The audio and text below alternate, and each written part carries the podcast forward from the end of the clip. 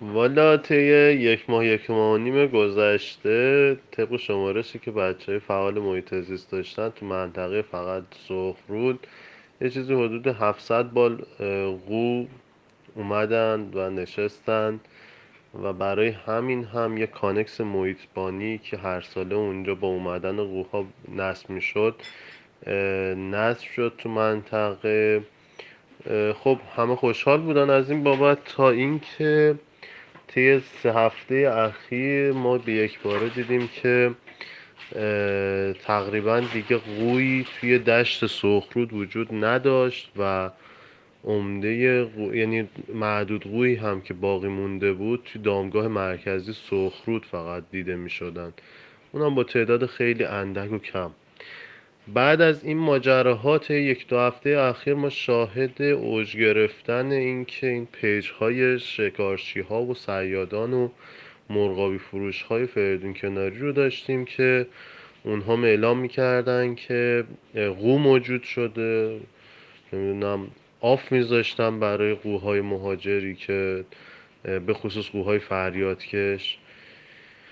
و بعد از اون هم خب سازمان محیط چند تا عملیاتی که داشتش تونست 20 تا قو رو آزادسازی و رهاسازی کنه که همین واسه یکی دو روز اخیر بوده این داستان. و متاسفانه ظاهر امر اینجوریه که خیلی از این قوها زندگیری شده و به خاطر ناامن شدن اون دشتی که تو سخرود اینها روش میشستن الان اونجا دیگه خالی شده جایی که سالیان سال طی حداقل یک دهه اخیر شاهد این بودیم که کلی گردشگر می اومد اونجا و خب لذت بخش بود واقعا اون منظره. ولی خب الان تقریبا خالی اونجا و امیدواریم که حالا هم این فرهنگ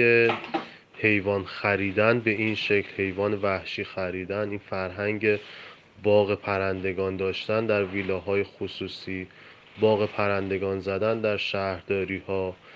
یا باغ پرندگان زدن توی این اماکن خصوصی و عمومی که وجود داره این فرهنگ از بین بره تا ما دیگه شاهد این حجم گسترده قاچاق پرنده ها نباشیم. متاسفانه واقعا یک فاجعه ایه این از دست دادن این تعداد پرنده. امیدواریم که حالا سر همگی به سنگ بخوره. و برگردونن این پرنده ها رو.